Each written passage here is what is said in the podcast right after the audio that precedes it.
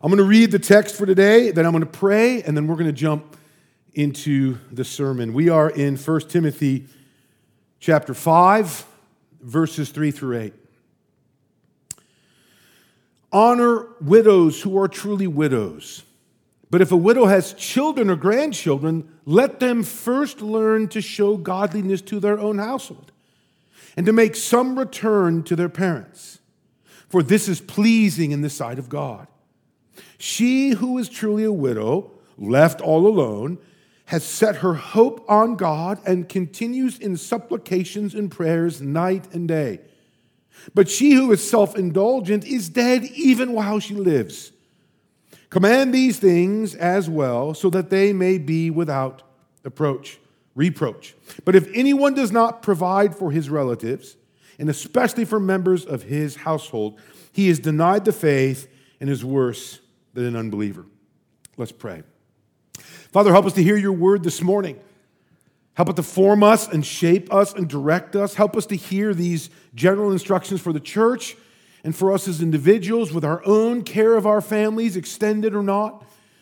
For us as the Christians in the church and our own care for the spiritual household of God.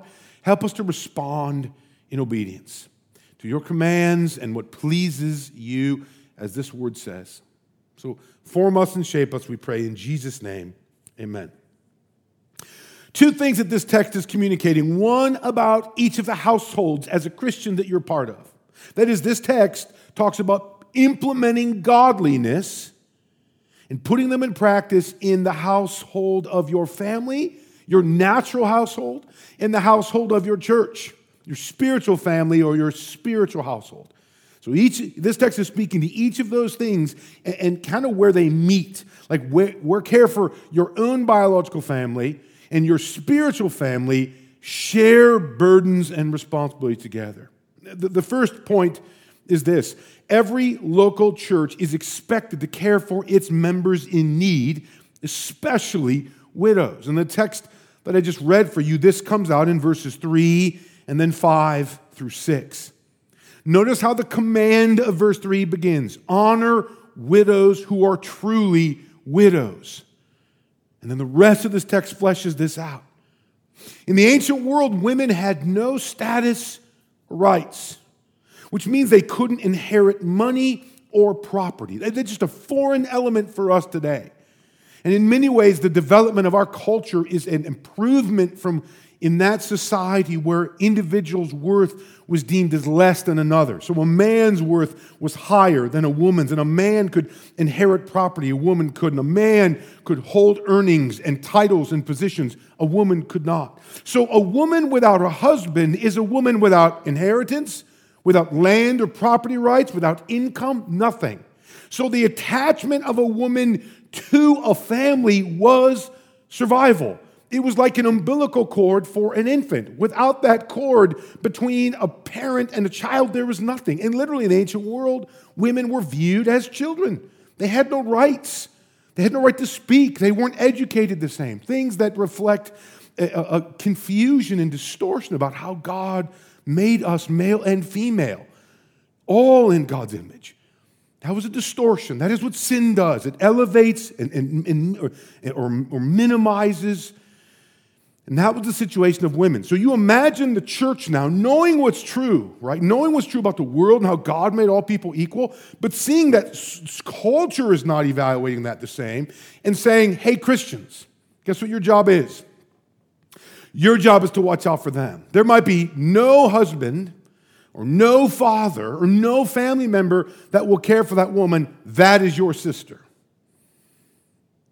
It is Christian principles, brothers and sisters, that, that extended this to happen in society. Arguably, and we don't have time to talk about it this morning, but arguably, even what we saw in this, our own country, the United States, was Christian principles extending the worth of all people, the value of all people, black or white, male or female, educated or uneducated whether they're able to contribute to society or they are disabled and limited in function, they are all worthy.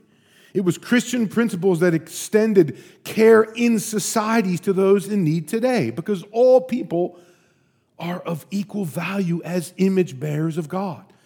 In fact, this text, if anything, should help us see how Christians should seek human flourishing. For we know the worth of all people and the works of God.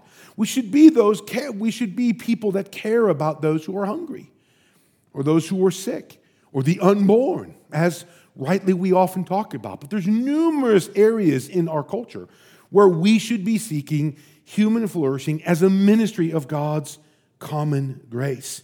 See, this is what the Bible means by the term hospitality. And again, I, have pushed on this for us before. When you and I hear the word hospitality, we often just translate that as entertainment. Just having a few friends over, or letting somebody spend the night that we know. No, that's not hospitality as the Bible defines it. The Bible defines hospitality as actually giving sacrificially where it hurts to people we don't even know or to people from whom we get nothing back. That is biblical hospitality. In fact, let me give you one word that has the same root that you may know hospitality, hospital. When you think of a hospital, you don't think of just having friends over. You think of the culture, the society, seeking human flourishing by setting up residence for those who are sick and in need. Same root word, now you're getting the biblical meaning. And it has been Christians for centuries that have started things like hospitals, education in schools, food pantries, rescue missions, etc. There's numerous examples we could give of this. Even the public school system, as Vera shared with us a couple months ago on a Sunday morning, the public school system literally was started by beginning on Sunday school, Sunday morning, and trying to provide children who had no access to education to be able to teach them how to read.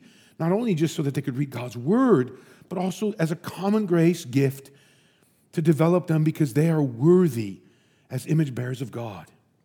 So, so, so a lot of this opening command fits what we as Christians should, by instinct, understand about not only the special grace ministry of Jesus, the, our, the, the work of our soul, but the common grace ministry of the church pursuing and striving for human flourishing for all people.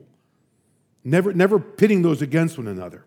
That we never have to pit God as Savior against God as Creator. God and Savior and Creator is the same God. So, special and common grace work in ministry should simply be like the right and the left leg in the body. They're never kicking one another, but the one supports the other as the other propels forward the body. So let's look at this text when Paul says, then honor widows who are truly widows. What does it mean to honor widows? That's verse 3. To give someone honor is simply to give them what they are due. If somebody has honor, they have a value, they have a worth. Like a king deserves honor, like a guest would deserve honor. And, and maybe in an ancient culture, or maybe in a non Western culture that has honor and shame, that's easier to understand. That you just give honor to, to someone, someone older, someone superior, so, someone senior over you. There's an honor, there's a deference, there's a giving of yourself to someone who is of worth and value. So, so now Paul is saying, with, with what we've already learned about what a widow is worth in the eyes of God, and what a widow should be worth in the eyes of her church family, Giving her honor means giving her what she is due. The beginning of Acts revealed this problem. The church started, it's this unique family, and it's doing its spiritual work. And then in Acts chapter 6, the spiritual pastors and shepherds were like, we are, we are already overwhelmed and assigned to do word and prayer, the spiritual, special grace work of the church. Yet there are tons of widows and orphans and physical needs in the body. Lord, guide us into that. And it was in those moments of the early church where the Lord revealed the office of the deacon. Mm, we've talked about these recently in 1 Timothy. The office of pastor elder deals with the spiritual needs of the church. The office of deacon deals with the physical needs of the church, and that would include ministry to widows. The reality is that women in the ancient world without families would need the church to support them. They would have to act like the husband to give them share in property and income and food. This is not new that the Bible would expect this. This theme is present throughout Scripture, throughout Scripture, from the beginning of the Bible to the end. God's people have been commanded to watch out for the weak, those in need, those oppressed, to be seeking justice, because we know what is true about people, we know what is true about sin in the world, and we know what is true about God's heart. Jesus himself, speaking to Christians in the Gospel of Matthew, was literally saying, I was hungry and you gave me nothing to eat. I was thirsty and you gave me nothing to drink. And when he's using that language, he's speaking of his himself as the body of Christ. He's rebuking Christians who literally did not care for the body of Christ. And of course, these Christians were like, What are you talking about? We loved you, Jesus. And Jesus is saying, No, no, no. If you loved me, you would love my sisters. And you would love my the widows. They are part of my body. If you cared about my body, you'd care for the church. Get away from me. He says, I never knew you. That should scare us in any way to not take serious the body of Christ, the church. That should just absolutely cause us to panic, as if we think we can love Jesus without loving the body. Even the announcement I gave a few minutes ago about gathering back together and the importance of physicality bumps into this. The body of Christ is not something to take lightly. If you are not here, you are not with us, looking around, caring for a brother or a sister in need, you are literally neglecting Jesus, for which he gives some harsh words. How can you know who to love if you're not here to love them and know them? Brothers and sisters, God commands we honor widows. Then he says at the end of verse 3, he says, What is the question I ask is this what does Paul mean by the qualification truly widows? He says, honor widows who are truly widows. Well, he explains that in verses 5 and 6. Paul defines that one who is a true widow has three qualifications. Like these are the ones that fit the qualification, and he lists them. And they're all in verse 5, and then he gives a contrast in verse 6. Here are the three qualifications, verse 5. The first is that the text says she's left all alone, meaning she has no family to support her. If there is a sons and daughters, extended family, as this text will say, it is ultimately their burden. Now, they may not be able to meet that burden, and the church should step in. But as Paul will say, the church family is there when she is all left alone. I wonder, brothers and sisters, if this would not only apply to a widow, for example, but in our day and age, not just a, a but not just a widow, but also a widower just out of loneliness or needing help in physical care. I wonder if we could, and I think we could, apply it in this way. Those who are needy in support of the church family. Here's another application I think we could think of. Again, this qualification of left alone. There are times, and this happens in our own church body, where a husband and a father is not faithful to his wife and to his children. He leaves them, or he divorces them, or he, he's abusive, or he's emotionally hurtful, and he's gone. And you have a single mom and you have children. And I'm telling you, there is a need then for the church to step in.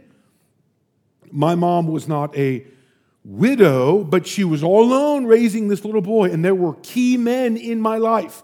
Whether it was elementary school teachers at Rockford Christian, whether it was uh, pastors at my local EFCA church, or whether it was just men who were friends of the family who stepped in. I remember a man named Jim who would regularly take me to the Rockford YMCA and we'd shoot baskets because as a fifth grader and sixth grader, I just loved basketball. And we'd shoot some baskets and he'd show me a few things. And then we'd go and we'd get a, a, a scoop of ice cream. And I still remember feeling this special treatment he was giving to me because he was looking out for me in that sense as a boy without a dad. That's what the church should do. That's what qualifies. And I wonder if this could extend to several situations besides just a widow, that it would include children. And you often see the Bible pair those two women and children. There should be a special concern for those who are left alone. Uh, two other qualifications verse 5 gives. One is that we hope that she hopes in God for her situation, and the third is that she trusts in God for her needs. Here you're actually seeing that the widow is being addressed. Not, not, not just her situation, but her, her identity. She's grounding herself in God. Like this, this is when you see a sister, in this case, an example of a widow, who is not basing her life on her circumstances, but trusting them in God. Her identity is grounded in God. That is where her hope is. And her provision is based on God. She's asking Him night and day to provide for her. That is, this text is not only telling the church what to do for widows, but even how the widow is supposed to respond. That, that explains the harsh comment in verse 6. But she who is self indulgent, that is, somebody who actually has resources, isn't in need, but is using the church to gain more. That's the, what, the text means that she who is self indulgent is dead even while she lives. That is, she might be physically alive, but spiritually, that is pillaging from Christ and his body, the church. You are taking what you don't need when other people might need those resources. That's theft. The Bible never makes the Bible never makes our circumstances determinative. It is so easy, and I constantly hear people say things like, I, am mad at God, I'm angry. How could God do that? God is the constant, your circumstances are the variable. God, the Bible never allows you to make your circumstances the constant. Well, God is unfaithful because I didn't get what I have, or I lost my husband, or my children are so. It is never about God. It's ultimately about trusting in Him. Every circumstance, good or bad, is simply a way to place our hope and our trust in God. This text is pushing even on the widow. Rather than just making them helpless, it's giving helpful direction to them. Hey, sister, I understand that this is a plight that is difficult for you, but you are also commanded to respond in obedience to God. It's the church responds in obedience to you, so you respond in obedience to God. And how do you respond in obedience to God when difficult things happen? You find your identity in Him, you hope in Him, and you find your provision in Him. You pray to Him. Well, that word could go to a lot of us today. Maybe not widows alone who would need to hear this, but any of us, any of you going through something difficult right now needs to know God is not just say, Oh, I'm so sorry. It's all about you now. No, no, no, no. Listen, you need to know that you have been commanded by your king to make God the constant. And you set your hope in him and you trust in him for your provisions. Even when you can't see how it's going to work out, you are commanded to respond in obedience and submission to your king. That is hard to do. That is hard for some of you in the situations you're in, and I'm sure that would be hard for a widow. But that is what God calls us to do. That's why the truly widow statement is important. Somebody whose situation and whose submission is properly fitted to worship and receive from God. The last thing I want to say today is this not only is every local church expected to care for its members in need, especially widows, but there's an exhortation to individual Christians. Every Christian is expected to be, call it a first responder to their own family members in need. That's what verse 4 says.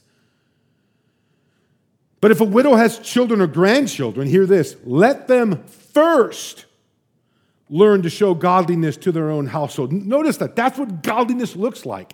Godliness isn't just some kind of spiritual asceticism, kind of just floating in the air in spiritual bliss.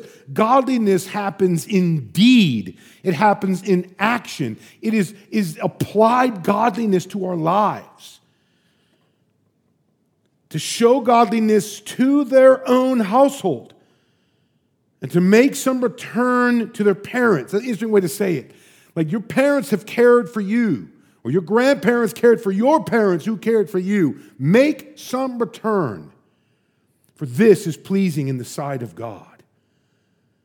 So, why define a widow carefully? Because a widow has, if a widow has a Christian family, God assigns them the task to care for her. Again, I, t- I told you from the beginning, the general instructions to the church here, this one is twofold. You exist in two households a natural household and a spiritual household, a biological family and a spiritual family. And you have responsibilities in both. And there might be in your biological or natural family a need that you as a family member are to pursue. And there might be a spiritual family need that you as a Christian are meant to pursue. And Paul is trying to delineate how that gets worked out. If it is your parent or grandparent, if it is somebody in your extended family as a Christian, you are obliged, you are commanded by God to pursue to meet that need. There's lots of variables about what resources you have and what other family members could come in, and certainly that is not being explained or defined with precision here. The thrust of the command is quite simply do not think you can remove yourself. What you are able and how you are able to participate, you must respond. That's why that statement in verse 4 is significant. Let them learn to show godliness to their own household. You live Christianly not just in the church family, but in your own family. In this context, to show godliness means to recognize the holy assignment and duty of each Christian to care for your family, an extension and application of the commandment to honor your father and mother, going back to the beginning of the Bible, to the Ten Commandments. When it says, honor your father and mother, that's one of the big ten. When one of those ten, which summarize the rest of biblical commands, when one of those ten talks about caring for your father and mother, whether that's your grandfather or grandmother or not, that is a command that God holds dearly, and you and I had better obey. Paul concludes in verses 7 and 8 with two warnings. First is this. In verse 7, he says, But if anyone, uh, sorry, 7, command these things as well, so that you may be without reproach. What he's saying is that we must make sure we teach this command in the church. Like we, we are honoring God by taking this serious now. So you need to hear this. I need to hear this. This is a command that the church is supposed to be told. Your two households, your biological and your spiritual, your supernatural and your natural, you are to have a burden of care for those two households. You need to know that. Now you've been informed. In verse 8, the second warning is this Obedience to this command is a sign of a person's faith. Paul says it best. Verse 8 But if anyone does not provide for his relatives, and especially for members of his, of his household, get this, he is denied the faith and is worse than an unbeliever. Brothers and sisters, may that not be us. What's the opposite of showing godliness by loving our natural families and our supernatural family? The opposite of that is acting like a pagan. Should not Christians reflect familial love and care more than pagans should? If the pagans can care for their parents, should not Christians be the most generous? If pagans can care for their extended family and show something that resonates with hospitality as the Bible describes it, shouldn't Christians be twofold showing that? The point could be this if you do not care for your mother, Paul is saying, then you do not know your heavenly Father. Those are harsh words. You could even argue it's a bit hyperbole, that there could just be uh, somebody who just is, is so greedy. Money becomes such a big deal. Their own sense of security, the, the risk of the inheritance they want to give to their children, should it be extended to extended family, who they might rationalize as being unfaithful themselves. Just hear the warning God gives. A symptom of somebody who knows their Heavenly Father is that they care for their mothers and fathers, earthly. So, how do we respond to this text? We could generally just say this every Christian is commanded to show godly hospitality in both their natural and their supernatural households. And maybe you need to just do a reflection on that. Are there people in my church family that I know are in need, that, that I should be contributing to, caring for, checking on? Do I even know the people in my church family who are in need? How do I pursue that? These would be viable applications from this text and responses. Are there people, secondly, in my natural household? Are there extended family members I know of that I've kind of rationalized away? Or, well, maybe somebody, uh, my, uh, my cousin or someone else will take care of that. That this text says, hey, this isn't just their problem, this is your problem. I hear the warning of this text and I run and respond. Uh, let, let me frame it this way a barometer of church health the health of Hope Evangelical Free Church and a barometer of a healthy Christian is how much they enact the Christian virtue of hospitality, hospitality and care for the weak and needy. Like, if you want to know if our church is a healthy church, how much do we know about and care about and respond to the needs of our brothers and sisters? And if you want to know kind of a litmus test, like check my, do, do a physical, a spiritual physical, then the question would be this How serious do I take the needs of my own natural biological household? These are the things we should address. Let, let me make three personal applications. First, let me, let me talk to the widow. Let me talk to the widower. Let me talk to the woman whose husband has failed to be a faithful, supportive husband, or to the kids who are lacking maybe a dad, maybe a parent. This text exhorts you to hope and trust in God the Father. That doesn't, doesn't just remove any responsibility to be faithful to Jesus Christ in this. Find your identity in God. Find your hope in God. Find your provision in God. Follow what was commanded of you in verse 5. And be willing to receive from your church family when they want to help because they're commanded to. It can be so hard in our American Western culture to receive. We love to be the givers, we hate to be the getters. Brothers and sisters, that is part of your worship.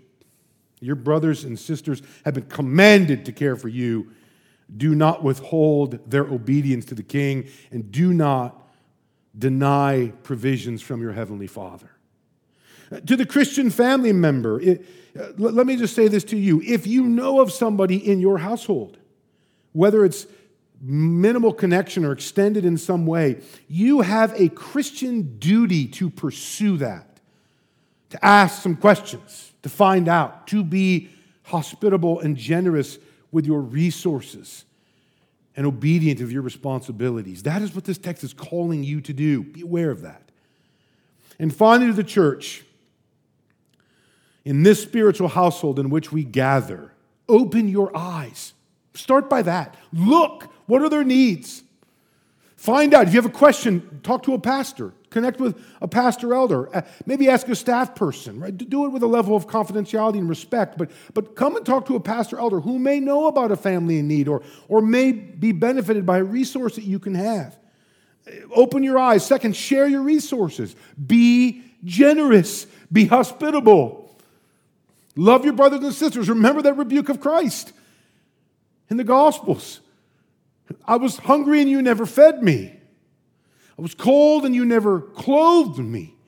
May that not be how you treat the body of Christ here in your church. And let me give you one more practical application. One of the things in this culture that we have elevated is the biological family. We just have. And family time is like sacred time, and holidays especially. And one, one thing I've thought about the last couple years, and I think I've shared this with you before, I wonder if we could start to reverse that and include in our biological family time our spiritual family. There are people who literally can't afford an expensive meal on Thanksgiving or Christmas, are quite alone. One of the most lonely times of the year in American Western culture is when all these big families get together and a couple sisters or brothers who have nobody sit alone. Consider being missional. Consider extending your biological family or the church family and finding widows, single moms, kids without moms or dads, inviting them to your meals on Thanksgiving or Christmas or Easter brunch. Include them. Like overlap your biological and spiritual family in a, way, in a way that reflects both duties. Two weeks later, you can have a big meal just with your own kin you can open the gifts anytime you want, but on those sacred days, let your spiritual family life overlap with your biological family life. Let there never be, never be a person in your church family who is sitting alone on Christmas Day. Never may that be the case. That you are literally on the hunt to find who might not have a place to go, that they can be in my house. Then, then, you're doing what the end of verse 4 says you are doing what is pleasing in the sight of God. Let's pray. Father, thanks for your, your rich word. that exhorts us, it rebukes us, it gives us directions for how to live. Help us to manage well our natural families and our spiritual families, to see, see the responsibility we have to both. Father, in light of COVID, in light of uh, separation physically, as we begin to return, Father, bring your people back who have stayed away because of convenience or maybe even convictions that need to be pushed on by what is true in your word. Bring them back and help us to be a family, a spiritual family. Help us to be faithful as individual Christians in our extended families. Not only for the good of all these people, Father, but also for your glory. We pray this in Jesus' name. Amen.